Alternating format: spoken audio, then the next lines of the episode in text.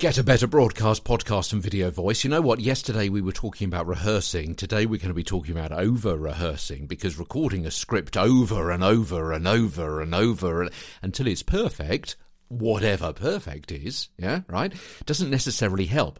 It's possible that you read it so much that you forget what the overall message is, or you see too many conflicting messages, causing you to get locked in a certain rhythm or, or, or tonal pattern with a voiceover, you may have recorded so many versions that you end up not knowing which one's the best one.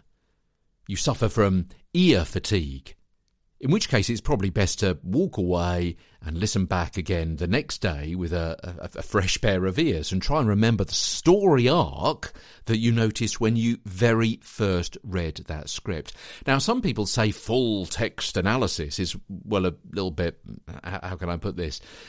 well, take the first two syllables from the word analysis, I suppose, and they may have a point, at least for pre recorded work rather than live broadcasting. With a straight off cold read, unplanned and straight off the bat, you get to follow your instincts. You hear what authentic or creative inspiration strikes you in the moment. So it may be worth recording your very first interpretation of the script as you see it for the first time. You may get something really raw, unique, and authentic.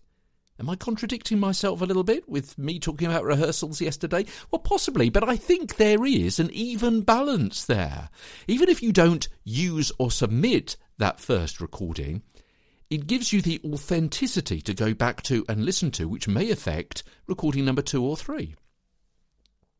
Too much analysis can be scientific and stifling. Now, I know I said full text analysis and too much. I'm not saying don't do any analysis at all. You still need to be aware of what you're saying, where the script and the scenario is going. But spending too much time could leave you in analysis paralysis, going over the same sentence time and time again. You know what? In the 1972 film The Godfather, Marlon Brando didn't memorise his lines, but read from cue cards.